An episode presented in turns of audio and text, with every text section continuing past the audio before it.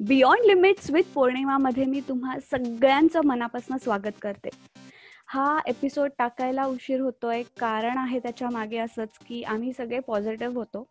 आता आम्ही सगळे सुखरूप आहोत हेल्दी आहोत. तर आजचे आपले पाहुणे एक असे व्यक्तिमत्व आहेत जे एक ख्यातनाम ज्योतिषी आहेत आणि शिवाय ते एक उत्तम कवी देखील आहेत.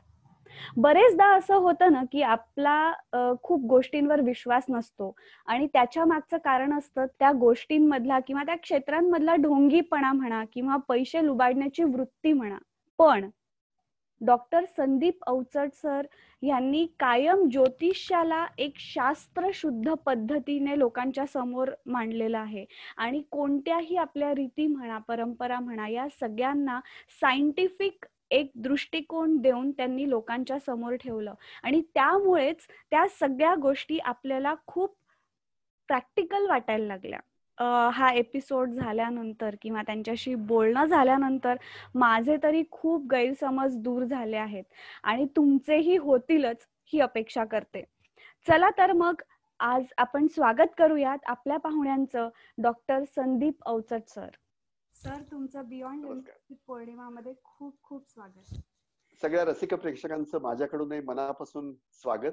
आणि बियॉन्ड लिमिट्सचा प्रसार असाच जिथे जिथे म्हणून रसिक वाचणारा असेल पाहणारा असेल त्याच्या त्याच्या प्रत्येकापर्यंत होत राहील याची मला निश्चितपणे खात्री वाटते. आपल्या सगळ्यांशी मनपूर्वक मन मोकळ्या गप्पा मारायला मी निश्चित तयार आहे. अरे वा. सर सगळ्यात माझा पहिला जेव्हा मला तुमच्याबद्दल कळलं तेव्हा माझा सगळ्यात पहिला प्रश्न होता की या सगळ्या गोष्टीची सुरुवात झाली कुठून? म्हणजे तुम्हाला हे कधी जाणवलं की मला ज्योतिष शास्त्राच्या विषयी ओढ आहे किंवा आवड आहे? तर हा प्रवास कसा सुरू झाला? माझे आजोबा म्हणजे ख्यातनाम ज्योतिषी पंडित काकासाहेब अवचट हे खूप मोठे ज्योतिषी होते. म्हणजे त्यांनी जवळजवळ चाळीसच्या वर पुस्तकं लिहिली होती. आणि आमच्या घरातच ते पहिल्यापासूनच वातावरण होतं. त्या वातावरणात मध्ये मोठा होत असताना एखाद्या कुशल डॉक्टर बरोबर कंपाऊंडर कसा परफेक्ट गोष्टी शिकत जातो तसं आजोबा नावाच्या विद्यापीठात मी माझं ज्योतिषाचं शिक्षण सुरू केलं. वयाचा साधारणतः सहा सात वर्षाचा तो कालावधी असेल. आणि तेव्हापासून आजोबा नेहमी म्हणायचे की आपल्याकडे एवढं ज्ञान आहे तर तुला राशी पाठ करायला पाहिजेत नक्षत्र पाठ करायला पाहिजेत या सगळ्या गोष्टी तू करत राहा. आणि आजोबांकडे अनेक मंडळी यायची त्यावेळेला अनेक संस्थानिक यायचे किंवा सिने कलाकार यायचे किंवा म्हणजे आचार्य अत्र्यांच्या मराठामध्ये सवाई महापणकर या नावानी माझ्या आजोबांनी भविष्य लिहिलेलं आहे. तर ही सगळी बॅकग्राऊंड घरात असल्यामुळे आणि त्या बॅकग्राऊंडचा एक जबरदस्त वारसा मिळाल्यामुळे या ज्योतिषशास्त्राकडे मला अतिशय मनापासून ओढा निर्माण झाला.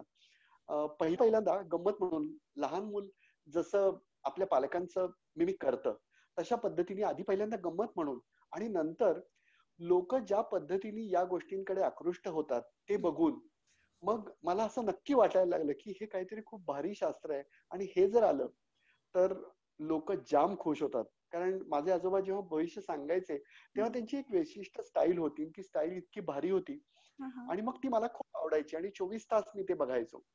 या सगळ्या गोष्टी होत गेल्या. आणि मग त्यातून असं वाटायला लागलं की हे शास्त्र शिकायला पाहिजे आणि म्हणून आजोबांकडे माझा शास्त्रशुद्ध अभ्यास सुरू झाला. गमतीची गोष्ट म्हणजे अशी की आजोबांकडे हजारो कुंडले यायच्या आणि हजारो कुंडल्यांमधून त्याची उत्तरं मी आजोबांना लिहायला मदत करायचो. तर त्यामुळे त्यावेळेला ते प्रत्येक गोष्टींचं कॉन्फिगरेशन सांगायचे प्रत्येक गोष्टीचं परमिटेशन कॉम्बिनेशन सांगायचे. त्यामुळे आधी मला थिअरी करायला मिळाली आणि मग मी नियम प्रॅक्टिकल या सगळ्या गोष्टींमध्ये त्यांच्या हाताखाली पक्का तयार होत गेलो आणि अशा पद्धतीने मला ज्योतिषशास्त्राची गोडी लागली.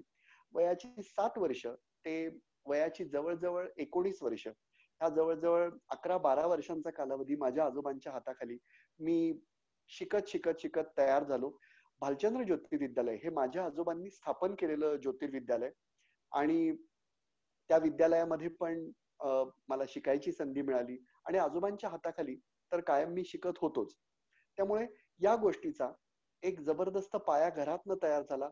आणि आजोबांचा जो दृष्टिकोन होता ज्योतिषाकडे बघण्याचा त्या दृष्टिकोनाने मला सकस आणि समृद्ध बनवलं. माझे आजोबा नेहमी म्हणायचे की हाऊस म्हणून हॉबी म्हणून म्हणजे अकरा ते पाच कुठल्या तरी टपाल कचेरीत कुठेतरी नोकरी केली आणि मग हॉबी म्हणून ज्योतिष शिकलं तर असं करायची गरज नाही. आणि म्हणून माझे आजोबा हयात असेपर्यंत त्यांनी मला सांगितलं की तुला जेव्हा ज्योतिष हा वसा म्हणून शंभर टक्के घेता येईल तेव्हाच याच्याकडे वळ. माझ्या वयाच्या सत्तावीस वर्षापर्यंत माझ्या आजोबांनी मला ही विद्या पूर्णपणे स्वीकारण्यासाठी अजिबात परवानगी दिली नाही.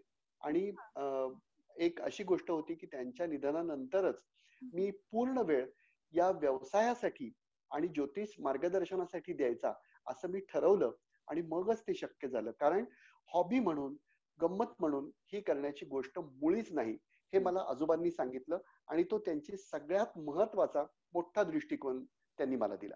आजोबांचे आशीर्वाद पण तुमच्यासोबत हो निश्चितपणे. म्हणजे मला मी निश्चित असंच मानतो की माझ्या आजोबांच्या आशीर्वादावरच आज हे काही जे माझ्याकडे थोडंफार नाव लौकिक आहे तो आजोबांच्या आशीर्वादामुळे आहे. बरेच असे लोक असतात ज्यांना आवड असते की मला हो, हो. पत्रिका वाचायची आहे किंवा मग ते पुस्तक वाचून कुठेतरी ज्ञान प्राप्त करायचा प्रयत्न करतात. बरोबर. त्यांना आता आपले जे ऑडियन्स आहेत तर त्यांच्यामधनं काही लोकांना जर हे एक व्यवसाय म्हणून म्हणा किंवा म्हणजे एक पूर्ण फुल टाइम करिअर म्हणून जर या क्षेत्राकडे बघायचं असेल तर बरोबर. माझा प्रश्न हा आहे की आपण जसं सायन्समध्ये जाताना किंवा आर्ट्स फील्ड कॉमर्स फील्डला जायला ऍप्टिट्यूड टेस्ट आपण करत असतो. तर बरोबर. या शास्त्राकडे वळायचं असेल तर काय स्किल सेट लागतो? मला असं वाटतं की या शास्त्राकडे बघण्याचा एक दृष्टिकोनच समाजाचा निश्चितपणे विकसित व्हायला हवा. याचं कारण असं की आतापर्यंत माझ्याकडे सुद्धा अनेक मंडळी येतात आणि ज्योतिषांना विचारतात की आम्ही कुठलं कुठली बाजू घेऊ किंवा कुठलं शास्त्र घेऊ किंवा कुठल्या टेक्निककडे आम्ही वळलं पाहिजे.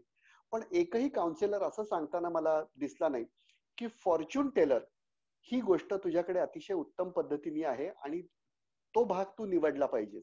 एक मुळात म्हणजे आता सध्या जे बाजारपेठेमध्ये किंवा टोटल मार्केटमध्ये भविष्य आणि ज्योतिष शिकवणारी जी मंडळी आहेत त्यापैकी फारच काही मंडळी मी अत्यंत जबाबदारीने हे विधान करतोय त्यापैकी फारच काही मंडळी अतिशय तळमळीनी या गोष्टी शिकवतात. बाकी सगळी मंडळी ही दुकानं उघडून बसलेली आहेत. त्यांना समोरच्या माणसांशी कुठलंही देणं घेणं नाही. म्हणजे त्यातून सात दिवसात ज्योतिषी व्हा पाच दिवसात वास्तुशास्त्रज्ञ व्हा असले भुक्कड आणि घाणेरडे कोर्सेस आपल्या इथे अनेक मंडळी करताना मी बघतो. या गोष्टींना माझा कडाडून विरोध आहे.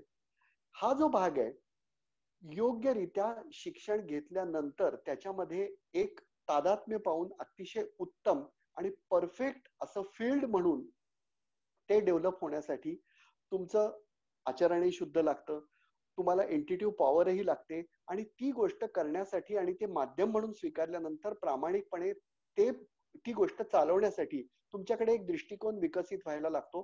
तो दृष्टिकोन मुळात तुमच्याकडे आहे का? हे आधी माणसाने तपासून बघायला लागतं. अनकंडिशनली दुर्दैवानी माझ्या लहानपणापासून मी बघत आलेलो एकमेव असलेली गोष्ट आहे. की सगळेजण असं सांगतात की आप्पांनी तात्यांनी अण्णांनी मामांनी आयुष्यभर एल आय सी मध्ये सर्व्हिस केली अमुक ठिकाणी सर्व्हिस केली आणि निवृत्तीनंतर हा एक कोर्स निवडला. त्यामुळे ज्योतिषशास्त्र हे वय वाढल्यानंतर निवृत्तीत घालवायचा वेळ या गोष्टीसाठी आलेलं एक शास्त्र आहे. असा पहिल्यापासूनचा पूर्वापारपासूनचा समज होता. पण पौर्णिमा मला निश्चित एक गोष्ट अशी वाटते की वयाच्या सत्ताविसाव्या वर्षी ही गोष्ट मी ज्योतिष मार्गदर्शक बनेल असं मला वाटलं. आणि त्या दृष्टिकोनातनं कसा अभ्यास करायला पाहिजे आणि काय काय करायला पाहिजे याकडे मी अतिशय बारकाईने लक्ष दिलं. तसंच या सगळ्या मंडळींनी आपल्याला मानसशास्त्र व्यवस्थित येत आहे का? अंकगणित व्यवस्थित येत आहे का? आपण ग्रह आणि ताऱ्यांचा अभ्यास व्यवस्थित करून ते गणित व्यवस्थित मांडू शकतो आहोत का? आणि या गोष्टी सर्व प्रकारे आत्मसात करून घेऊन आपण समोरच्या माणसाची समस्या सोडवू शकतो का? या गोष्टींचा जर एखाद्या जी मंडळी तज्ज्ञ असतात त्यांना अंदाज दिला तर कदाचित तेही तुम्हाला सांगू शकतील की हो करेक्ट आहे. हा फॉर्च्युन टेलर म्हणून आपलं स्वतःचं करिअर निवडू शकतो. पण दुर्दैवानी आतापर्यंत कुठलाही काउन्सिलर असं सांगू शकलेला नाही की व्यावसायिकरित्या भविष्यशास्त्र हे शिकून आता तू ही गोष्ट करू शकशील. आपल्या दुर्दैवानी विद्यापीठांमध्ये ज्योतिषशास्त्राचं शिक्षण फार कमी ठिकाणी दिलं आणि घेतलं जातं. त्याच्यामध्ये युनिफॉर्मिटी नाही. दहा गुरु दहा वेगळ्या पद्धतीने शिकवले जात शिकवतात आणि त्यातून व्यावसायिक स्पर्धा निर्माण होते आणि समोरच्या माणसांच्या भावनांचा गैरफायदा घेऊन त्या माणसाला कसं लुबाडायचं यातून एक वर्ग तयार होतो. या सगळ्या गोष्टी एलिमिनेट करून प्रामाणिकपणाने ही भूमिका आपण शंभर टक्के मांडू शकतो हे ज्याला कळलं तो मनुष्य ज्योतिषात येऊ शकतो. अगदी बरोबर. इथे ना मला एक प्रश्न असा म्हणजे पडलाय की जेव्हा तुम्ही विचार केला की आता मला या शास्त्राकडे वळायचं आहे तेव्हा तुम्ही सांगितलं हो. की वयाच्या सत्तावीसाव्या वर्षी तुम्ही सुरू केलं. मग तुम्हाला असं वाटलं का की आपण आपली पत्रिका जरा बघूयात की या व्यवसायात मी मला किती प्रसिद्धी मिळेल किंवा म्हणजे या व्यवसायात मी कितपर्यंत पुढे जाईल?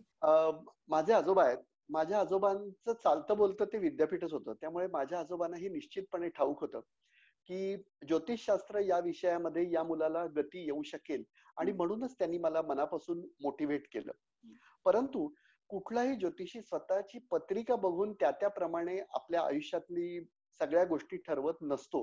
हे मला तुम्हाला एक ज्योतिषी म्हणून क्लिअर असलेलं गुपित सांगू दे. माझ्या आजोबांना ही गोष्ट निश्चितपणे माहीत होती की या मुलांनी जर यात करिअर केलं तर याला नावलौकिक आणि अतिशय उत्तम अशी प्रसिद्धी मिळेल. हे माझ्या आजोबांनी मला सांगितलेलं होतं. कुठेतरी अंतर्मनात तुमच्या पेरलेलं या कल्पनेचं बीज सुद्धा तुम्हाला परफेक्ट असलेल्या सेक्टरमध्ये घेऊन जातं. आणि म्हणून हे धाडस मी त्यावेळेला करू शकलो. आणि मला निश्चितपणे खात्री होती की माझ्या आजोबांचा एवढा वारसा होता. एखाद्या डॉक्टरची चालती प्रॅक्टिस असते ती तो आपल्या मुलाला कसं देऊन जातो? तसं आजोबांनी त्यांची चालती प्रॅक्टिस माझ्या हवाली केली.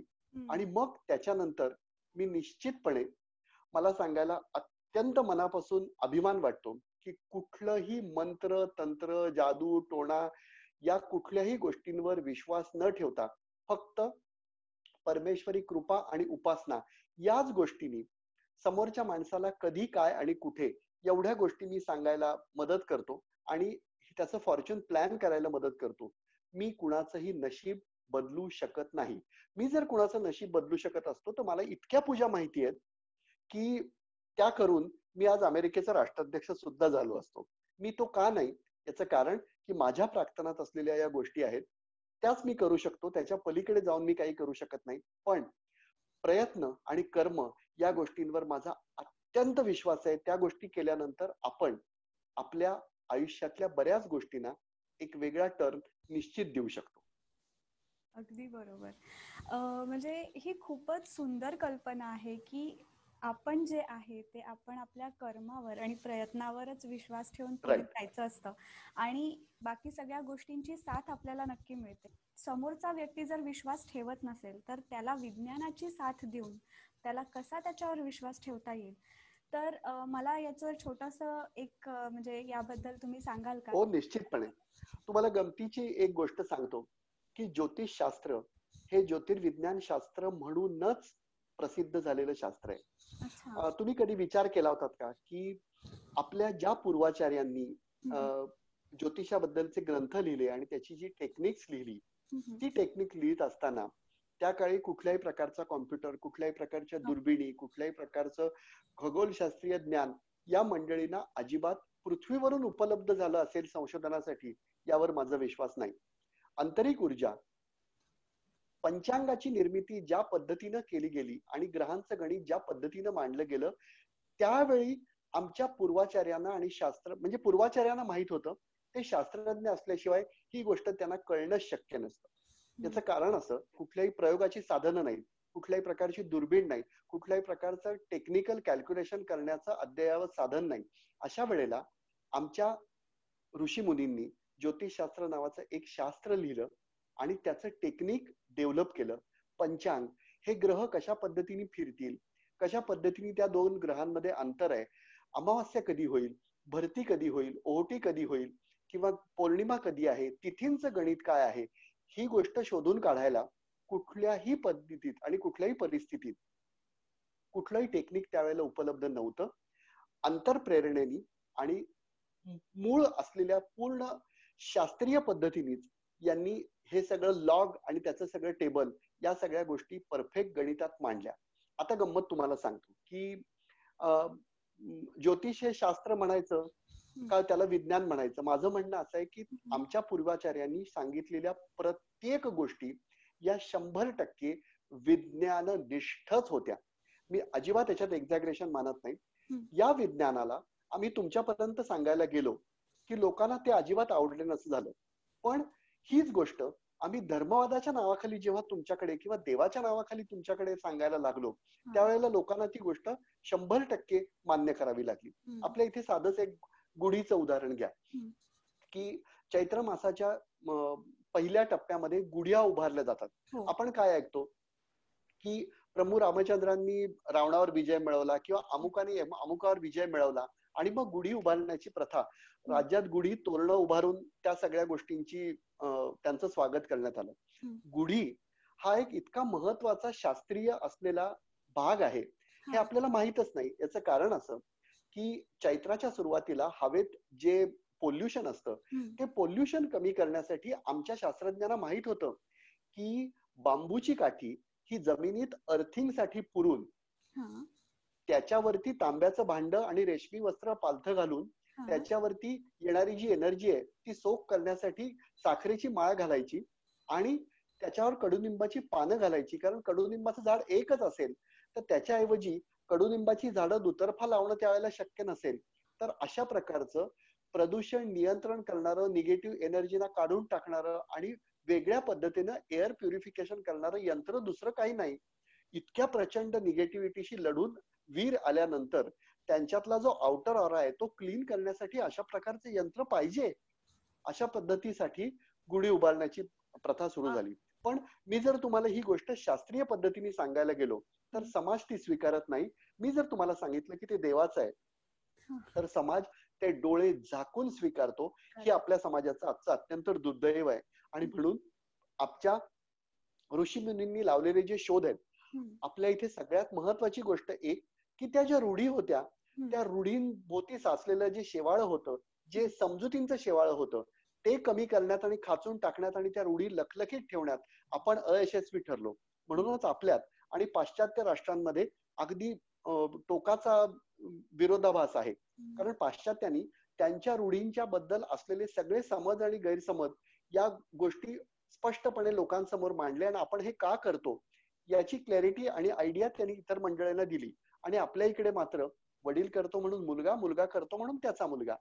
त्यामुळे या समाजात रूढ झालेल्या ज्या रूढी आहेत त्या रूढींमागचं विज्ञान लोकांपर्यंत कधी आलंच नाही. आणि म्हणून दुर्दैवानी आपल्या रूढींवर नाईलाजानी टीका करत गेले लोक आणि मग या गोष्टीतून ज्योतिषशास्त्र जसं होतं जसं मी तुम्हाला सांगितलं तसं ज्योतिषशास्त्रामधला एक सगळ्यात महत्त्वाचा भाग म्हणजे ज्योतिषशास्त्रातला पहिला जो भाग आहे ज्योतिर्संहितेतला जो पहिला भाग आहे त्या ज्योतिर्संहितेतल्या पहिल्या भागामध्ये सगळ्या आकाशस्थ ग्रहांच्या सगळ्या डिग्रीज आहेत. तो भाग अभ्यासला जातो. आणि त्याच्यानंतरचा जो संहिता स्कंद आहे की शारीरिक दृष्ट्या किंवा ग्रहांचे मानवी जीवनावर होणारे परिणाम तो भाग पूर्णपणे दुर्लक्षीला जातो. एकच पुस्तक त्यातला पहिला भाग हा स्वीकार्ह आणि दुसरा भाग हा पूर्णपणे त्याज्य असं असू शकत नाही. त्यामुळे माझं म्हणणं फक्त एवढं आहे की ज्योतिषाकडे विज्ञाननिष्ठ दृष्टिकोनानेच तुम्ही बघायला पाहिजे. कारण सांगितल्या जाणाऱ्या प्रत्येक गोष्टीचं विज्ञाननिष्ठ कारण आपल्याकडे आहे.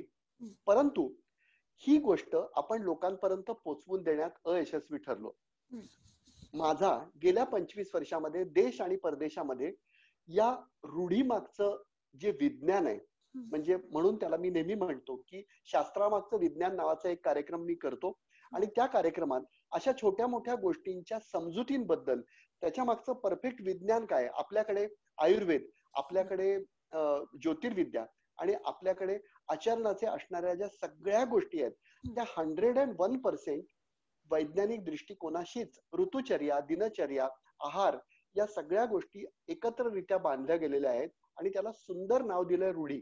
पण त्या रूढींभोवती समजुतींचं शेवाळ इतकं घट्ट झालं की लोकांना त्याच्यावर टीका करायची वेळ आहे. अगदी. म्हणजे हे खूप सत्य आहे की आपण फॉर दॅट मॅटर आता पुढची जनरेशन जी येते आहे तर हो हो. तरी त्यांचा विश्वास नसतो या सगळ्या गोष्टींवर. माझं अजिबात असं मत नाही. या मंडळींचा शंभर टक्के विश्वास असतो. तुम्ही त्यांना लॉजिकल आणि टेक्निकल भाषेत एखादी गोष्ट समजून सांगितली तर आत्ताच्या काळातली मुलं सुद्धा व्यवस्थित पद्धतीने याला ऍक्सेप्ट करतात. जी लोक तथाकथित या गोष्टीचा बुरखाच पांघरून आहेत आम्हाला समजून घ्यायचं नाही असं म्हणणारी आहेत.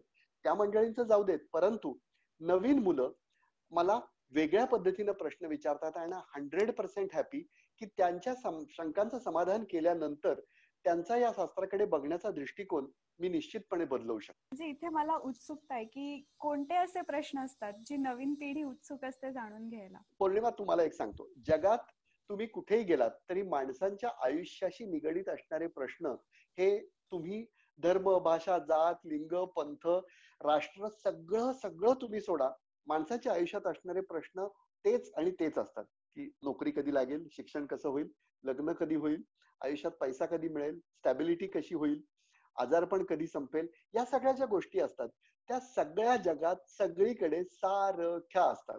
आताच्या पद्धतीत जसा जसा काळ बदलला जातो तशी तशी प्रश्नांची वेळ बदलली जाते. पूर्वीच्या काळी अठरा वर्ष पूर्ण झाल्यानंतर लग्नांची लगबग करून मुला मुलींच्या पत्रिका ज्योतिषांकडे येत असतील तर आता कदाचित त्या वयाच्या सत्तावीस वर्षानंतर म्हणजे काळ बदलला तर प्रश्न तेच राहतात. फक्त आताच्या पद्धतीत असणाऱ्या ज्या गोष्टी आहेत म्हणजे पूर्वीच्या काळी प्रश्न वेगळे होते की मुलांचं सतत मैदानात खेळातकडेच लक्ष असतं एक मिनिट घरी टिकत नाही. नंतर नंतर पालक आणि हे काळजी करायला लागले की चोवीस तास टीव्हीवर बसून असतो. काय त्याच्यात गेम खेळतो कोणास त्याची जागा आता मोबाईलने घेतली. त्यामुळे प्रश्न हे तसेच राहिले त्याची ऍडव्हान्स व्हर्जन्स येत राहिली. पण मी जे सांगितले ते याच पद्धतीचे प्रश्न जगात सगळीकडे सरसकट तसेच विचारले जातात. मला असा प्रश्न आहे की आपण जेव्हा म्हणतो एक व्यक्ती म्हणून या सगळ्या ग्रहांचा कुठेतरी प्रभाव असतो. शंभर टक्के प्रभाव तर तो कसा? मला एक गमतीदार किस्सा आठवतो. एका शास्त्रींचं कीर्तन मी ऐकत होतो. त्या शास्त्रींनी अतिशय सुंदर पद्धतीने सांगितलं की मानवी जीवन म्हणजे ग्रहांचा माणसावर परिणाम होत नाही. असं जर तुम्हाला वाटत असेल तर दुपारी बाराच्या उन्हात मला रस्त्यावर अनवाणी चालून दाखवा.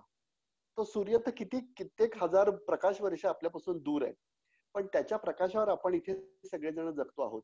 जर दृश्य स्वरूपाचे परिणाम इतक्या ठळक पद्धतीने आपल्याला अनुभवता येत असतील तर अदृश्य प्रकारचे जे परिणाम आहेत फक्त आपण ते दाखवू शकत नाही म्हणून. म्हणजे आता उदाहरणार्थ एखाद्या माणसानी जर मोबाईल विकत घेतला आणि मोबाईल कंपनीला चॅलेंज केलं की हे होतंय खरं पण मला त्याच्यातलं फ्रिक्वेन्सी डोळ्यांनी दाखवून द्या पाहू. म्हणजे असं काही नसतं. ते काय टॉवर वरनं तुमच्याकडे काही त्याची फ्रिक्वेन्सी वगैरे येत नसते. ही गोष्ट जितकी अशक्य आहे तितकी ग्रहां मानवी जीवनावर होणारा परिणाम दाखवून देणं ही गोष्ट अत्यंत अशक्य आहे असं माझं मत आहे. पण म्हणून तो नसतोच असं मुळीच मी मानत नाही. याचं कारण असं की तुम्ही जेव्हा जन्म घेता त्यावेळेला तुमच्या बरोबर पूर्व दिशेला असलेली ताऱ्यांची स्थिती तुमच्या पत्रिकेत तशीच्या तशी मॅप होऊन आलेली असते. आणि त्याच्या अनुषंगाने तुमच्या आयुष्यात नंतर नंतर त्या ग्रह ताऱ्यांची भ्रमण जशी होत जातील तशी तशी त्या त्या ग्रहांच्या मॅच्युअर झालेल्या जे एवढी असतील किंवा थकीत असलेली कर्ज असतील तेथे तुमच्या आयुष्यात येतं. बरोबर. तुमच्याकडे तुम्ही जर एक हजार रुपयाची एफडी ठेवलेली असेल आणि ती बँकेत ठेवलेली असेल तर ते पैसे तुमचेच असतात. पण ते तुम्ही रोज नाही वापरू शकत. हो. जेव्हा ती एफडी मॅच्युअर होते तेव्हा तुम्हाला त्याचं फळ कर्मानुगत मिळतं. तशाच पद्धतीने हे जे ग्रह असतात ते तुमच्या आयुष्यामध्ये ज्या ज्या पद्धतीने एंटर होतात ते जर पॉझिटिव्ह असतील तर पॉझिटिव्ह निगेटिव्ह असतील तर निगेटिव्ह तशा पद्धतीची फळं मिळत राहतात. पण त्याचा दृश्य स्वरूपात एखादी गोष्ट दाखवणं किंवा घडणं मला अत्यंत गमतीदार गोष्ट आपल्याला सांगायची आहे की अमेरिकेच्या असलेल्या याच्यात म्हणजे सगळ्या जाणकारांनी ही गोष्ट शंभर टक्के तथ्याच्या कसोटीवर पारखून बघावी अमेरिकेच्या राजकारणामध्ये. ओबामांच्या मंत्रिमंडळामध्ये फ्युचर फॉरकास्टिंग नावाचं एक डिपार्टमेंट होतं. त्याच्यामध्ये राष्ट्रावर येणारी आगामी काही संकट किंवा पर्यावरणातनं येऊ शकणारी संकट राजकीय असणारी संकट किंवा देशाला कुठल्याही पद्धतीत असणारा धोका या गोष्टींचा एक भाग फॉरकास्टिंग असलेल्या गोष्टींकडनं सुद्धा केला जात होता. आपल्या इकडची राजकारणी कशी मंडळी आहेत की त्यांना जाहीरपणे या शास्त्राला शंभर टक्के विरोध करायचा असतो आणि मागच्या दरांनी नक्की आमच्याकडे यायचं असतं. फार असे काही कमी असलेली मंडळी आहेत की हो. जी जाणीवपूर्वक सांगतात की हो माझा ज्योतिषावर विश्वास आहे आणि मी प्रामाणिकपणाने माझ्या काही गोष्टी प्लॅन करायला त्याचा नक्की आधार घेऊ शकतो. पण ही माणसं असं करत नाहीत. अत्यंत भोंदू डोटप्पी असणारी गोष्टी घेऊन ही सगळी मंडळी समाजात वावरतात. याही गोष्टी बंद व्हायला पाहिजेत. कारण ज्योतिषशास्त्र हे लखलखीत योग्य पद्धतीनं पुढच्या गोष्टींचा अंदाज देणारं शास्त्र आहे. आम्ही नशीब बदलू शकत नाही. पण मार्गदर्शन नक्की देऊ शकतो. वा. म्हणजे अगदी मला तर हे पटलंय. अं, मला इथे विचारायचंय की तुम्ही जेव्हा तुमचं करिअर सुरू केलं पहिल्यांदा जेव्हा तुम्ही कोणाबद्दल फोकास्टिंग केलं तो एक्सपिरियन्स. काय होता? तो एक्सपिरियन्स मला अगदी आठवतो. माझ्या आजोबांबरोबर मी रेल्वेतनं मुंबईला चाललेले असताना एका ग्रहस्थांचा हात बघून मी त्यांच्याबद्दल एक भाकीत केलं होतं आणि नंतर ते ग्रहस्थ माझ्याकडे अक्षरशः माझं घर शोधत मला शोधत आले होते आणि माझ्या आजोबांच्या डोळ्यात त्यावेळेला जे कौतुक मी बघितलं ती माझ्यासाठी सर्वोच्च मेडलची स्थिती होती. कारण अगदी रेल्वेत सांगितलेलं ते भविष्य होतं. आणि त्यावेळेचा जो भाग असतो त्यावेळेला तो थोडासा अपरिपक्व भाग असतो असं माझं मत आहे. की हे मी सांगू शकतो. हे समोरच्या माणसाला कळलं की त्याच्या चेहऱ्यावरचे असणारे जे एक्सप्रेशन्स असतात त्या बघून मी खरं तर आजही तेवढाच फॅसिनेट होतो. तो एक जडलेली सवय आहे म्हणा किंवा दुसरा भाग आहे म्हणा पण मला ते अगदी आठवतं. आणि ते ग्रहस्थ मी सांगितलेलं भविष्य तंतोतंत खरं झाल्यामुळे मला शोधत आले होते. आणि माझ्यासाठी सगळ्यात फार मोठी पावती होती. म्हणजे मला तर खात्री आहे की हा एपिसोड पाहिल्यानंतर जे खरंच या क्षेत्रात उत्सुक आहे किंवा ज्यांना ज्योतिषाबद्दल ओढ ते नक्की तुम्हाला कॉन्टॅक्ट करायचा त्यांना इच्छा होणारच. सो माझा पुढचा प्रश्न हा आहे की आपण म्हणतो की ज्योतिष हे जे शास्त्र आहे हे हो. कुठेतरी अंकगणिताशी पण निगडित आहे. हो निश्चितपणे. ज्योतिष ज्योतिषशास्त्रीय गणित वेगळं आहे. डायरेक्ट अंकगणिताशी त्याचा संबंध नाही. पण कला विकला ठराविक पद्धतीने ग्रहांचं योग्य संसाधन करून त्याची अचूकपणे कुंडली मांडण्यासाठी काही गणित अपेक्षित असतात. तर त्याच्याशी रिलेटेड आहे. पण त्याचा थेट अंकगणिताशी संबंध नाही. पण गणित मात्र त्यात शंभर टक्के इन्व्हॉल्व्ह आहे म्हणजे आहेच. त्याला ग्रहगणित म्हणतात. अच्छा. म्हणजे तेच माझा हा प्रश्न होता की अ, जर कोणाला शिकायचं आहे की मला आता ज्योतिषशास्त्र हे शिकायचं आहे तर त्याकरता गणित येणं आणि ते खूप कितपत येणं अपेक्षित आहे. तुमच्यासमोर ही एक सगळ्यात मोठी महत्वाची केस बसलेली आहे. माझ्या आयुष्यात गणित हा भाग मला अत्यंत धोका देऊन गेलेला आहे. गणितावर काठापुरते मार्क मिळवून पास होण्यासाठी ज्या ज्या म्हणून कपॅसिटीज असतात त्या सगळ्या माझ्याकडे होत्या आणि मी अगदी सांगू शकतो की तुमच्या आयुष्यामध्ये तुम्हाला जर ही गोष्ट शिकायची असेल आता उदाहरणार्थ हस्तसामुद्रिक शिकायचं असेल. तर हस्तसामुद्रिकासाठी गणित येण्याची काही गरज नाही न्यूमरॉलॉजीसाठी गणित येण्याची काहीही गरज नाही. ज्योतिषशास्त्र आणि कुंडली मांडण्यासाठी पूर्वी इतकी किचकट आकडेमोड आता करायला लागत नाही. कारण आता तुमच्याकडे वेगवेगळी सॉफ्टवेअर्स असतात. वेगवेगळ्या पद्धतीने तुमच्यासाठी असणाऱ्या अनेक गोष्टी याच्यात उपलब्ध असतात. त्यामुळे प्रत्यक्ष किचकट ग्रहगणित करण्याची गरज लागत नाही. त्यामुळे या शास्त्रामध्ये अभ्यास करू इच्छिणाऱ्या मंडळींना जुजबी असलेलं गणित आलं तरी सुद्धा ते निश्चितपणे गुणाकार भागाकार एवढ्या पुरतं ते मर्यादित असू शकतं. याच्यापेक्षा आणखीन अंश कला विकला काढण्यासाठी बाकी कुठल्याही गोष्टींची गरज असत नाही. त्यामुळे गणित आहे. म्हणून घाबरून हा इतका सुंदर ऑप्शन सोडून द्यावा असं हे शास्त्र मुळीच नाही. म्हणजे आपल्या ऑडियन्सला इथे कुठेतरी एकदम निश्वास सोडला शंभर तर- अनकंडिशनली की तुम्ही या शास्त्राकडे जास्तीत जास्त पद्धतीने यावं डोळसपणे बघावं आणि समाजात या शास्त्राचा अतिशय उत्तम पद्धतीनं प्रचार प्रसार करावा. आमच्या शास्त्राची एक गमतीदार गोष्ट तुम्हाला सांगतो. एखादा मनुष्य डॉक्टरकडे गेला आणि त्या डॉक्टरनी दिलेलं डायग्नोसिस बरोबर झालं नाही किंवा औषध त्याला लागू पडलं नाही तर माणूस डॉक्टरच्या नावाने शिव्या घालत परत येतो की त्या डॉक्टरला काय कळत नाही आणि त्याचं औषध नाही लागू पडलं. ज्योतिषाकडे गेलेला मनुष्य हा जर चुकीची माहिती घेऊन त्याच्याकडे गेला आणि चुकून ज्योतिषाचं जर एखादी गोष्ट चुकीची आली तर हे शास्त्र नाही. असं म्हटलं जातं. मग त्यावेळेला असं कोणी म्हणत नाही की हा ज्योतिषी त्या दर्जाचा नसेल असं कोणाच्या डोक्यातही येत नाही. आपण म्हणतो हे या काय शास्त्रावर माझा विश्वास नाही. का शास्त्रावर विश्वास नाही? ते माध्यम हे चुकीचं असू शकतं. ते मांडणारा किंवा सांगणारा मनुष्य चुकीचा असू शकतो. त्याच्याकडेची माहिती त्रोटक असू शकते. पण शास्त्र हे लखलखित कसोट्यांवर आधारित असणारं अतिशय विज्ञाननिष्ठ असं शास्त्र आहे हे मला पुन्हा पुन्हा समजून सांगायचंय. अगदी बरोबर. डॉक्टरकडे गेलेला मनुष्य अमर झालाय असं कधी झालंय का? त्यामुळे ज्योतिषी आहे. ज्योतिषाकडे जर असेल तर तुमच्या पर्सनल काही लिमिट्स असू शकतात. मला एखादी गोष्ट नाही पटली किंवा जमली नाही तर शास्त्रच तसं नाही. म्हणजे मला गणित येत नाही म्हणून गणित हे शास्त्र नाही. याच्यावर माझा विश्वास नाही. अगदी बरोबर. म्हणजे इथे हा एपिसोड जे लोक ऐकत असतील आणि ज्यांचा कदाचित विश्वास नसेल ते हे ऐकल्यानंतर नक्की विश्वास ठेवतील. आणि आपल्याकडे आणखीन एक गमतीदार गोष्ट आहे ती मला तुम्हाला जरूर सांगायचीच इच्छा आहे. आपल्याकडे काय होतं की पौर्णिमा माझ्याकडे त्यांची पत्रिका घेऊन येतात. हो. तुमचं खूप दिवस एखादं अडलेलं काम असतं. हो. आणि ते खूप दिवस झालेलं नसतं. मग तुम्ही सगळ्या गोष्टींनी प्रयत्न करून तुमची पत्रिका माझ्याकडे घेऊन येता. आणि मी ती पत्रिका बघतो आणि मला एका मिनिटात लक्षात येतं की तुमचं काम हे पाच दिवसांनी होणार आहे. पण सांगताना माझ्यातला ज्योतिषी कमर्शियल अँगलनी त्यांना सांगतो की पौर्णिमाताई तुमचं काम होण्यामध्ये ना फार मोठा मेजर अडथळा आहे. किंवा तुम्ही म्हणता हो कारण तुम्ही ते अनुभवलेलं असतं. हो. मग मी तुम्हाला न समजत असलेली पन्नास हजार रुपयाची एक पूजा सांगतो. आणि ती पूजा तुम्ही अत्यंत श्रद्धेने करून घेता. ती पूजा केली असती तरी आणि पूजा केली नसती तरी तुमचं काम परवा होणारच होतं आणि मग तुमचं काम होतं आणि मग अत्यंत करकरीत विज्ञान निष्ठा असलेली तुमच्यातली स्त्री सुद्धा तुमच्या आजूबाजूला सांगते की मी संदीप दादांकडे गेले होते आणि माझं काम एका मिनिटात झालं. हा जो भाग आहे हा समज यातल्या व्यावसायिक मनोवृत्तीमुळेच कुठेतरी फोफावला गेलेला आहे. त्यात जर तुम्हाला कोणीतरी असं सांगणारा मनुष्य भेटला की तू केलेलं जे कर्म आहे ते कर्म अमुक अमुक कालावधीमध्ये उत्तम फलित देणार आहे तू अजिबात घाबरू नकोस. एवढ्या कालावधीसाठी तुला थोडीशी वाट बघावी लागेल पण तुझं काम होईल. तुम्ही मनाने पण अस्वस्थ होता. ज्योतिषशास्त्रामध्ये सत्तर टक्के भाग मानसशास्त्रीय ऍक्सेप्टन्सचा आहे हे मला आवर्जून सांगावं वाटतं.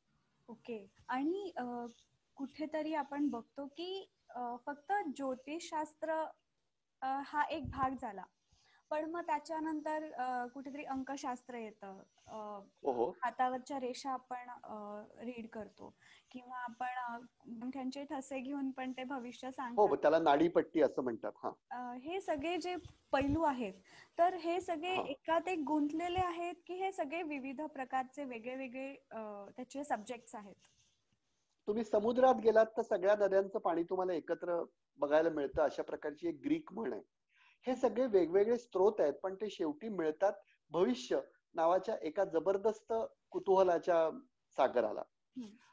अंकशास्त्र म्हणा किंवा चेहरा पाहून भविष्य म्हणा किंवा हस्तसामुद्रिक म्हणा किंवा अंगठ्यांचा ठसा म्हणा किंवा रमल म्हणा किंवा अशी कुठलीही शास्त्र असतील. आता हल्ली टॅरो कार्ड पण तुम्ही ऐकत असाल. या सगळ्या ज्या गोष्टी असतात त्या गोष्टी वेगवेगळ्या पॅथिन प्रमाणे काम करतात. ऍलोपॅथी पण आहे. त्यांच्यातली भाग म्हणजे गोष्ट एकच चिकित्सा त्यानंतर योग्य पद्धतीनं उपचार. या दोन स्टेपमध्ये ही गोष्ट होते.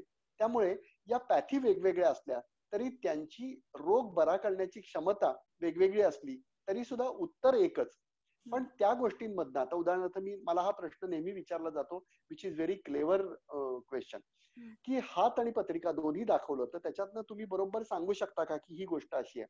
आता गमतीत तुम्हाला गोष्ट सांगतो की कुंडलीमध्ये ठराविक ग्रहांचं जे भ्रमण असतं त्याचा वेळ वार नक्षत्र दिवस तारीख प्रमाण ह्या सगळ्या गोष्टी परफेक्ट ठरलेल्या असतात. हातावरनं या सगळ्या गोष्टी तुम्ही कशा सांगू शकणार? आता पौरवात्य पद्धतीने खालपासून वरपर्यंत हात बघितला जातो आणि पाश्चिमात्य पद्धतीने वरपासून खालपर्यंत हात बघितला जातो. आपल्या इकडे भारतीय शास्त्रानुसार असलेलं जे हात पामिस्ट्री ज्याला आपण हस्तसामुद्रिक म्हणतो त्या हस्तसामुद्रिकाचा जो अभ्यास आहे तो पाश्चात्य याच्यामध्ये त्या रेषा त्याच असल्या तरी त्यांचे अर्थ वेगवेगळे दिले जातात. त्यामुळे एखाद्या योग्य असलेल्या सुगृहिणीनी स्वयंपाकघरात वापरल्या जाणाऱ्या गोष्टींच्या योग्य केमिकल रिॲक्शन वापरून आपल्या हाताची परफेक्ट चव आणणं हे जेवढं महत्वाचं आहे तेवढंच या सगळ्या शास्त्रांचा एकत्रित समतोल साधून त्याचं जे तुमचं ज्या जिज्ञासेने माझ्यासमोर तुम्ही बसलेला आहात ती जिज्ञासा शमवणं हे महत्वाचं आहे. हीच गोष्ट इथे सिद्ध केली जाते. हात बघत असताना तुम्ही वेळ वार तारीख नाही सांगू शकत. एखादी गोष्ट घडेल का नाही याचा अंदाज तुम्हाला येतो आणि ती कुठल्या कालावधीमध्ये एक दिवसात घडेल त्यानंतर दहा दिवसात घडेल शंभर दिवसात घडेल का त्याला एक वर्ष लागेल हे तुम्ही हातावरून नाही सांगू शकत. त्यामुळे प्रत्येक गोष्टींच्या जशा मर्यादा असतात तसं प्रत्येक शास्त्राच्या आणि प्रत्येक स्ट्रीमच्या पण मर्यादा असतातच. कुठलंही शास्त्र हे शंभर टक्के परिपूर्ण शास्त्र आजपर्यंत कधीही जाहीर झालेलं नाही. त्याच्यामध्ये छोट्या छोट्या त्रुटी राहतात. इंजिनियरनी बांधलेला पूल कधी ना कधीतरी पडतो. डॉक्टरनी उपचार केलेला रोगी त्याच्या नशिबाने असेल तेव्हा तो जातोच. अशा प्रकारच्या असलेल्या गोष्टी आहेत. फक्त या सगळ्या ज्या ह्या ज्या सगळ्या वेगवेगळ्या स्ट्रीम्स आहेत त्या स्ट्रीमचा भाग असा की मला फक्त होमिओपॅथी चालते. मग म्हणून मी हात दाखवतो. किंवा मला फक्त पत्रिकेवर विश्वास आहे. मी टॅरो बघतो. सगळ्याची चिकित्सा एकच आणि उत्तर क्युअर करण्यासाठी पण ते एकच येतं. हा त्याच्यातला महत्त्वाचा भाग आहे. मला इथे हे विचारायचंय की आपले जे जे कोणी लिस्नर्स असतील ज्यांना शिकायचंय की मला आता ह्या शास्त्राबद्दल अगदी करिअर म्हणून बघायचं आहे. आणि याच्याकडे याच शास्त्रात मला स्वतःला डेव्हलप करायचं आहे. तर त्यांनी काय करायला हवं? कुठनं शिकायला हवं? कोणती अशी आता बाजारात बाजारात अतिशय सुंदर अशी पुस्तकं उपलब्ध आहेत. दुसरी महत्वाची गोष्ट युट्यूबवर सुद्धा अतिशय चांगल्या पद्धतीनं याचे काही पाठ आणि लेसन्स उपलब्ध आहेत. अतिशय उत्तम पद्धतीनं प्रत्येक ग्रहांचं डिस्क्रिप्शन सांगणाऱ्या काही मालिका युट्यूब चॅनल सुद्धा आता उपलब्ध आहेत. आणि त्यामुळे अशा प्रकारच्या सगळ्या मिळणाऱ्या साधनांचा परिपूर्ण अभ्यास करून आणि तो दीर्घकालीन अभ्यास करून कारण कसं असतं की नवनवीन ज्योतिष शिकणारी जी मंडळी असतात ती नवनवीन ज्योतिष शिकतात आणि लगेच गुगलवर टाईप करून बघतात आणि नंतर त्यांचा प्रश्न असतो की माझ्या पत्रिकेत अष्टमेश जो आहे तो नेमका गंडयोगात आहे. म्हणजे मग आता बहुतेक माझ्या जीवाला धोका आहे. तर अशी गोष्ट अजिबात नसते. जसं पाऊस आल्यावर सगळी लोक भिजत नाहीत. तुम्ही तुमच्या घरात असाल तर बाहेर पाऊस पडू देत नाही तर दगड. तुम्हाला काही प्रॉब्लेम नसतो. तसं सगळे नियम हे चौकटीत बसलेले असले तरी ते आधी पहिल्यांदा आपल्याला तशा पद्धतीनं लागू होतात का? ही गोष्ट अतिशय महत्वाची आहे. म्हणजे जर एखादी बाई अमेरिकेत एकटीच असेल आणि तिचा नवरा इथे असेल आणि तिला सांगितलं की आता तुझ्या नशिबात निश्चितपणे पुत्रप्राप्तीचा योग आहे तर ही गोष्ट तशी तशा पद्धतीने पॉसिबल नाही. असं काहीही गोष्ट असू शकते. सो म्हणून माझं म्हणणं एवढंच आहे की जे जे आज अवेलेबल असणारे स्त्रोत आहेत त्यातून अतिशय योग्य पद्धतीने शिक्षण घ्या. आपण ते कसं आत्मसात करू शकतोय ते बघा. आणि ही गोष्ट योग्य पद्धतीने आपण इम्प्लिमेंट करू शकतो का? आणि त्यातून आपल्याला उत्तर सापडतायत का? हे योग्यरित्या तपासल्यानंतरच तुम्ही गोष्ट ती करू शकता. आजकाल खूप सारे सॉफ्टवेअर झालेत ज्याच्यात तुम्ही तुमचं date of birth time place सगळं टाकलं की तुम्हाला पत्रिका तयार मिळायची. तर हो. आता ह्या सॉफ्टवेअर वर आपण किती विश्वास ठेवायचा? शंभर टक्के. याचं कारण तुम्हाला गोष्ट सांगतो सॉफ्टवेअरला स्वतःची अजिबात अक्कल नसते. पंचांग परफेक्ट प्रोग्रामिंग करून त्या सॉफ्टवेअरमध्ये टाकल्यानंतर जे पंचांग ज्या पद्धतीने त्या सॉफ्टवेअरमध्ये अपलोड केलं जातं आणि ठराविक पद्धतीने त्याला कमांड दिल्या जातात त्याच्यातून अचूक पत्रिका निर्माण होऊ शकते. पण कॉम्प्युटर आजपर्यंत अचूक भविष्य नाही सांगू शकलाय. कारण कॉम्प्युटराईज पत्रिका असते त्याच्यामध्ये तुम्हाला अत्यंत विनोदी असलेलं भविष्य नंतर नंतर लक्षात येतं. की तो म्हणतो की तुमचं मेष लग्न आहे तुमचा स्वभाव अत्यंत करारी आहे तुम्ही अतिशय उष्ण प्रकृतीचे आणि ताबडतोब धडाडीने निर्णय घेता आणि दुसऱ्या ठिकाणी तुम्ही असं म्हणता त्या मंगळावर असलेली जी दृष्टी आहे त्याच्या अनुषंगाने तुम्हाला तुमच्या आयुष्यात आत्मविश्वास आणि धैर्य गोळा करण्याची खूप गरज आहे. या गोष्टी कॉन्ट्राडिक्टरी असतात. कारण त्या छापील नियम हे फक्त त्याच्यात ऍड केलेले असतात. मानवी बुद्धी ही परमेश्वरांनी बहाल केलेली अशी एक क्षमता आहे की आपण त्यातून योग्य पद्धतीनं सारासार विचार करून त्या गोष्टीसाठी आपण बरोबर असलेली परफेक्ट तुम्हाला त्याच्यातली संधी काय आहे किंवा त्याचं उत्तर काय हे सांगू शकतो याचं उत्तर देऊ शकतो. ते कॉम्प्युटर करू शकत नाही. पण ज्या ज्या ठिकाणी परफेक्ट पंचांग कॉम्प्युटरमध्ये फीड केलेलं असतं असं प्रत्येक सॉफ्टवेअर तुमची किचकट अंकगणिताची जी असलेली थकवणारी प्रक्रिया आहे ती कमी करून तुम्हाला पटकन रिझल्ट देऊ शकतं. माध्यम म्हणून शास्त्रांनी याच्यावर केलेला हा उपकारच आहे असं मी मानतो. म्हणून तुम्ही कॉम्प्युटराईज ज्योतिष याच्यावर विश्वास ठेवू नका पण कॉम्प्युटराईज पत्रिकेवर तुम्ही विश्वास ठेवलाच पाहिजे कारण ती परफेक्ट आहे. मानवी गणितात कदाचित चूक भूल होण्याची शक्यता आहे. कॉम्प्युटरमध्ये ती नसते ती नसते बरोबर आहे. म्हणजे आता जसं एक व्यक्ती एका पर्टिक्युलर वेळेवर जन्माला आला. पण हो. ती वेळ जर चुकून चुकीची नोट केल्या गेली तर त्यांनी आपल्या पत्रिकेवर काही फरक पडतो का? म्हणजे शंभर टक्के शंभर टक्के फरक पडतो. तुम्ही दिलेला इनपुट जर चुकीचा असेल मला फक्त तुम्ही एक हे करा. की कधी कधी असं होतं की जन्मपत्रिकेत अगदी अंशात्मक सूक्ष्म अंशातला अंशांतर फरक सुद्धा पत्रिका चुकवायला कारणीभूत ठरू शकतो. आणि कधी कधी असं असतं की ठराविक लग्न आणि असलेला तो भाग दीड दीड तासांनी जनरली बदलतो. त्या दीड तासात तुमचा जन्म कधीही असेल तर पत्रिका ही सेमच असते. पण त्याच्यातली नवमोश पत्रिकेतनं आणि अंशात्मक पत्रिकेतनं त्या पत्रिकेची वेगवेगळी व्हेरिएशन्स आपल्याला कळू शकतात. म्हणजे कदाचित नऊ वाजून वीस मिनिटांनी एखादा मनुष्य जन्मलेला असेल आणि नऊ वाजून सदतीस मिनिटांनी एखादा मनुष्य जन्मलेला असेल तर दोघांचीही पत्रिका कदाचित सेम असेल कारण तेवढ्या कालावधीमध्ये अगदी सूक्ष्मांतर किंवा राशी बदल वगैरे काही गोष्टी झाल्या नसतील तर ती गोष्ट तशीच राहू शकते. पण आपल्याकडे तीन पद्धतीने माणसं एक्झिस्ट आहेत. तुम्हाला कदाचित हसू येईल पण एक म्हणजे अंदाजे की संध्याकाळी गुरं परतायच्या वेळेला याचा जन्म झाला होता. सकाळी कोंबडा आरवायच्या वेळेला याचा जन्म झाला होता. अशी वेळ असेल तर त्याचं भविष्य कधी खरं येऊ शकत नाही. दुसरी गोष्ट अशी की ठराविक पद्धतीने आपल्या इथे गंमत सांगतो अजूनही. एक गमतीदार सोर्स मधून मिळालेली माहिती तुम्हाला सांगतो. आजही भारतात सदतीस टक्के माणसं ही एक सहा ही जन्मतारीख घेऊन वावरतात. कारण का? ती शाळेच्या सोयीची होती. आई वडील त्यावेळेला अशिक्षित होते. त्यावेळेला माहिती नव्हतं. तुम्ही दिलेला इनपुट जर शंभर टक्के चुकीचं असेल तर तुमचं ज्योतिष कधीही खरं येऊ शकत नाही.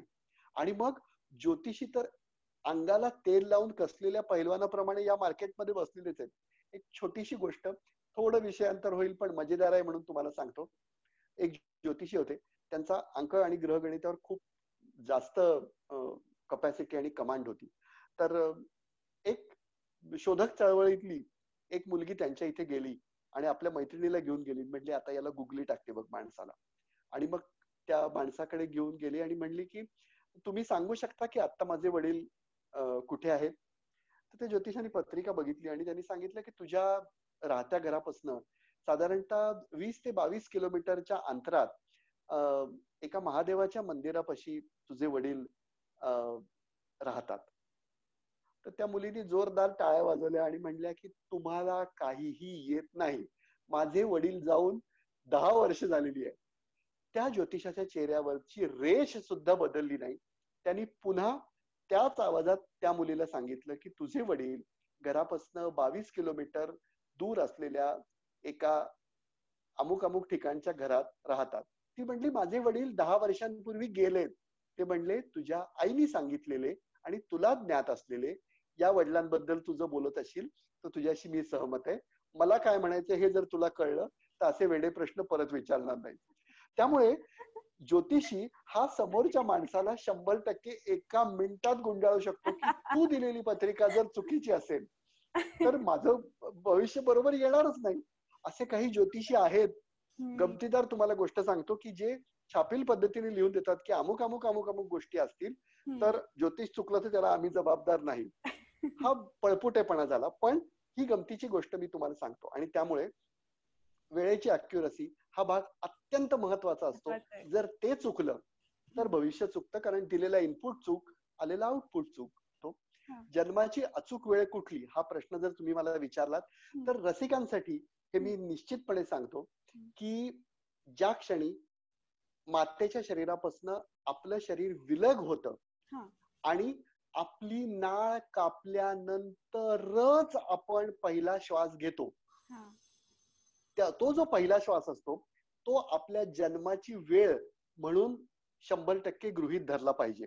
कारण स्वतंत्र पृथ्वीवरचा स्वतंत्र घेतलेला श्वास तोपर्यंत आईचा श्वासोश्वास आणि बाळाचा श्वासोश्वास हा नाळेंनी जोडला असतो. जोपर्यंत नाळ कापली जात नाही तोपर्यंत बाळ रडत पहिला श्वास घेत नाही. हा त्याच्यातला महत्त्वाचा भाग आहे. त्यामुळे नालविच्छेदन हा असलेला जो भाग आहे तो जन्माचा पहिला श्वास आणि ती आपली खरी पत्रिका असं मानलं पाहिजे. म्हणजे आता इथे बऱ्याच लोकांना त्यांच्या प्रश्नाचं उत्तर मिळालं असेल की जे एक्सपेक्टिंग असतील की आपल्या मुलाचं जर आपल्याला भविष्य अगदी अचूक हवं असेल तर ती वेळ नोट करणं हे खूप गरजेचं आहे. आपण आता आपल्या दुसऱ्या टप्प्याकडे वळूयात. म्हणजे दुसरा टप्पा म्हणण्यापेक्षा आतापर्यंत आपण तुम्ही ऍज अ ज्योतिषशास्त्रज्ञ म्हणून आपण तुमच्याशी बोललो पण हो, हो. तुम्ही एक उत्तम कवी पण आहात आणि मी तुमच्या कविता ऐकल्या आहेत वाचल्या आहेत. इतक्या सुंदर कविता आहेत इतक्या सुंदर. म्हणजे की असं वाटतं ऐकतच राहावं. तर ही आवड कुठून निर्माण झाली? मला असं वाटतं त्याच्या आधी एक छोटीशी गंमत सांगतो. मी साताऱ्याला एक कार्यक्रम करत होतो आणि कार्यक्रम मी नेहमी इंटरॅक्टिव्ह करतो. तर कवितांचा कार्यक्रम करत होतो आणि कवितांच्या कार्यक्रमात अगदी नेहमी स्पेसिफिक अशी ओळख करून दिली जाते जायची की संदीप अवचट हे महाराष्ट्रातले चांगले ज्योतिषी आहेत. तर एका बाईंनी हात वर केला आणि मला असाच प्रश्न विचारला. त्या म्हटल्या की तुम्ही ज्योतिषी असण्याचा आणि कवी असण्याचा तुम्हाला स्वतःला काही फायदा होतो का? तर मी म्हटलं की हो त्याच्यातला सगळ्यात जास्त फायदा हा फक्त मला होतो. तर सगळेजण चकित झाले. मी म्हटलं काय मी ज्योतिषी असल्यामुळे माझ्यातल्या कवीला त्याचा फक्त एकच फायदा होतो की मी पुढे काय लिहिणार आहे हे मला आधीच कळत. त्यामुळे माझं घर हे पुस्तकांनी अगदी भरलेलं असणारं घर होतं. वडील गव्हर्नमेंट डिव्हिजनल लायब्ररीमध्ये अधीक्षक म्हणून होते. त्या एस पी कॉलेजमध्ये होती आई शिक्षक बाकीचे सगळेजणच शिक्षण क्षेत्राशी संबंधात होते आणि त्यामुळे वाचन हा आमच्या घराचा धर्म. पुलंनी एकदा असं माझ्या आजोबांच्या आत्मचरित्राच्या वेळेला पुलंनी हे उद्गार काढले होते की वाचन हा ज्या घराचा धर्म आणि चिंतन हा ज्या घराचा कुळधर्म आहे अशा याच्यातनं आमच्या आजोबांचं सगळी जडणघडण झाली आणि तीच नेमकी गोष्ट मला मिळाली. आणि अनेक मंडळींच्या बरोबर काम करायला लागले. कारण तुम्ही कवी असा किंवा कोणीही असा आधी पहिल्यांदा तुम्ही त्याच्या त्या क्षेत्रात उत्तम काम करणं गरजेचं असतं ऍज अ कार्यकर्ता. आणि म्हणून महाविद्यालयीन जीवनापासून सुद्धा वाचायची आवड प्रेझेंटेशनची आवड आणि मग तेव्हा असं लक्षात आलं महादेवी वर्मांची हिंदी कविता होती पाणी जीवन बहता जाता है. तर त्याच्या पहिल्यांदा त्याची थोडीशी एक मिमिक्री करून हिंदी कविता लिहिली आणि मग नंतर वाटलं की हो जमायला लागतंय. आणि मग साक्षेपानी या गोष्टी मी सातत्याने लेखन करत गेलो. आणि मग नंतर लक्षात असं आलं की आपण काही लिहू शकतोय ते बरं लिहू शकतोय. सगळ्यात महत्त्वाचा असणारा भाग की अत्यंत सोपं लिहिणं हे अतिशय अवघड असतं आणि अवघड लिहिणं अतिशय सोपं असतं. त्यामुळे कवितेतील दुर्बोधता टाकून नेमकं एखाद्या गोष्टीबद्दलचं भाष्य तुम्हाला आवडेल अशा ओळीत मी केलं तरच कवी म्हणून तुम्ही लोकांना आवडता. आणि माझ्या सुदैवानी ही गोष्ट तशाच पद्धतीने होत गेली डेव्हलप होत गेली. कारण मी आधी खूप वाचलं म्हणून ते कदाचित आत मुरलं आणि ते तशा पद्धतीने उगवलं असेल. वा म्हणजे इथे एक मला खूप आवर्जून सांगायची इच्छा होते की तुमच्या सगळ्या कवितांमध्ये ना एक कुठेतरी अटॅचमेंट जाणवते. म्हणजे जी सहजता तुम्ही जे आता सांगितलं की मी सोपं लिहिणं खूप कठीण असतं. पण ते सोपं लिहिण्या लिहिल्यामुळे प्रत्येक जण त्याच्याशी कनेक्ट करू शकतो. कारण ते त्याला वाटतं. प्रत्येक जण कवीच्या लिहिण्याच्या कृतीशी आपली वृत्ती जवळून जोडून बघत असतो. आणि बरोबर ती असलेली गोष्ट आहे ती जर क्लिक झाली की अरे कदाचित मला जे वाटतं तेच हा म्हणतोय. त्या ठिकाणी तुमच्या कल्पनेचं साधर्म्य जोडलं जातं आणि मग आतून दार येते की क्या बात आहे. ही गोष्ट आपणही बघू शकतो. पण ती तशा पद्धतीने आपण व्यक्त होऊ शकत नसतो. आणि त्या नेमक्या पद्धतीने समोरचा मनुष्य मग तो कुठल्याही माध्यमातून व्यक्त झाला तर समोरच्याला त्याची वाहवा आणि दाद ही शंभर टक्के मिळते. मिळतेच मिळतेच. प्रश्नच नाही. मला तुमची आवडलेली म्हणजे एक जी ज्याच्याशी मी कनेक्ट करू शकली ती म्हणजे काय काय किती किती मनावरती घेणार आपण? म्हणजे इथे तुम्ही जर ती आपल्या ऑडियन्सला ऐकवू शकलात तर म्हणजे खूप मला आनंद हो शंभर टक्के. मी नेहमी सगळ्या मंडळींना सांगत असतो की मी जेव्हा कविता करतो ना तेव्हा मी कुठलाही आव आणत नाही.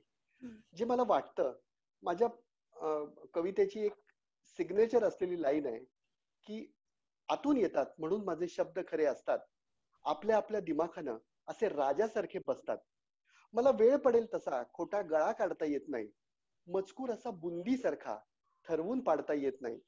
लेखणी होते आग मी तिच्या सरळ झोकून घेतो. लिहायला हवं असं वाटतं. मी तेव्हाच फक्त लिहितो. मी नेहमी सांगत असतो. आणि मग तुम्हाला आवडलेली खास कविता. ही काय काय किती किती मनावरती घेणार आपण? काय काय किती किती मनावरती घेणार आपण? आणि कुठल्या कुठल्या गोष्टींसाठी अख्ख्या आयुष्याला भेटणार आपण? सगळेच हात आधाराला नेहमी पुढे येणार नाहीत. सगळेच हात आधाराला नेहमी पुढे येणार नाहीत. देवासकट सगळे सगळे मागितलेले देणार नाहीत. पण तरी सुद्धा वीरासारखं एकटं एकटंच लढणार आपण. काय काय किती किती मनावरती घेणार आपण? वळचणींच्या छोट्या छोट्या आनंदाला आत घेऊ. वळचणींच्या छोट्या छोट्या आनंदाला आत घेऊ. तिरक्या नजरा वाकडं बोलणं दोन हात दूर ठेवू. गुलाबाच्या फुलासारखं अगदी काट्यांवरही डोलणार आपण.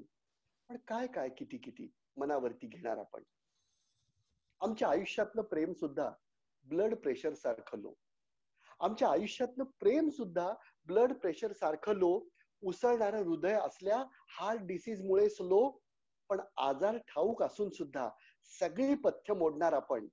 काय काय किती किती मनावरती घेणार आपण? आणि कुठल्या कुठल्या दुःखांसाठी पुऱ्या आयुष्याला भिणार आपण?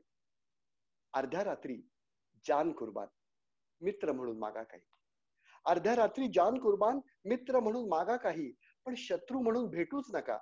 तो माझ्या कोशात शब्दच नाही. सगळं जग मावेल एवढं मन मोठं करणार आपण. काय काय किती किती मनावरती घेणार आपण? सगळे रस्ते चुकतील. चुकोत थांबू तिथे घर करू. सगळे रस्ते चुकतील. चुकोत थांबू तिथे घर करू. उन्हाळ जगण्यावरती आपण आपल्या पुरतं छप्पर धरू. अनुभवाच्या भट्टीत झोकून आता जगणं पोलात करणार आपण. काय काय किती किती मनावरती घेणार आपण? पण तुमच्याकडे एक मागतो शब्दांसाठी.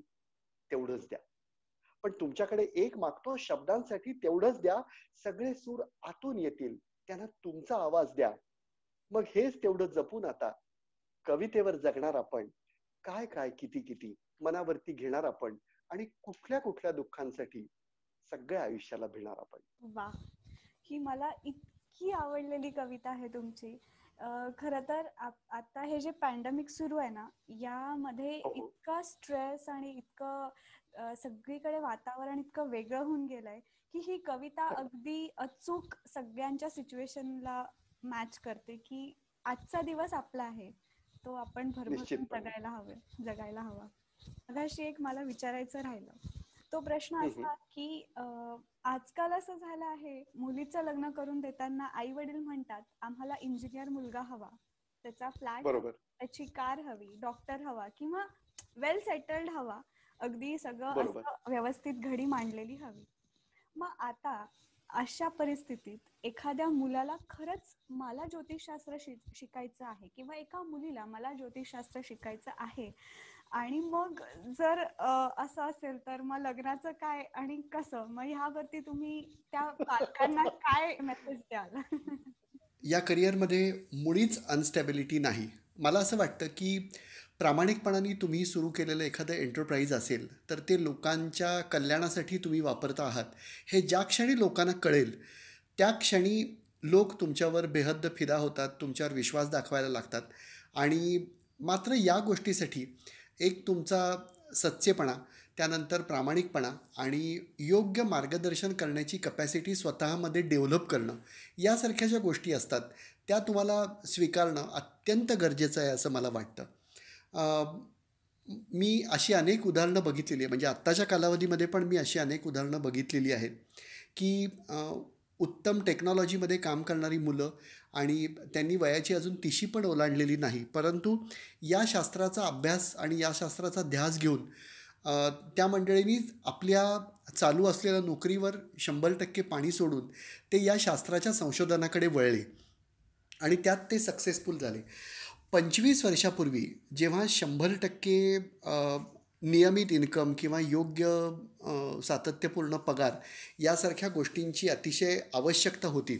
अशा कालावधीमध्ये माझी पत्नीसुद्धा माझ्या पाठीमागे अतिशय भक्कम पद्धतीने उभी राहिलेली आहे आणि तिने हा विश्वास माझ्यावर दाखवलेला आहे की हे शास्त्र तू परस्यू कर.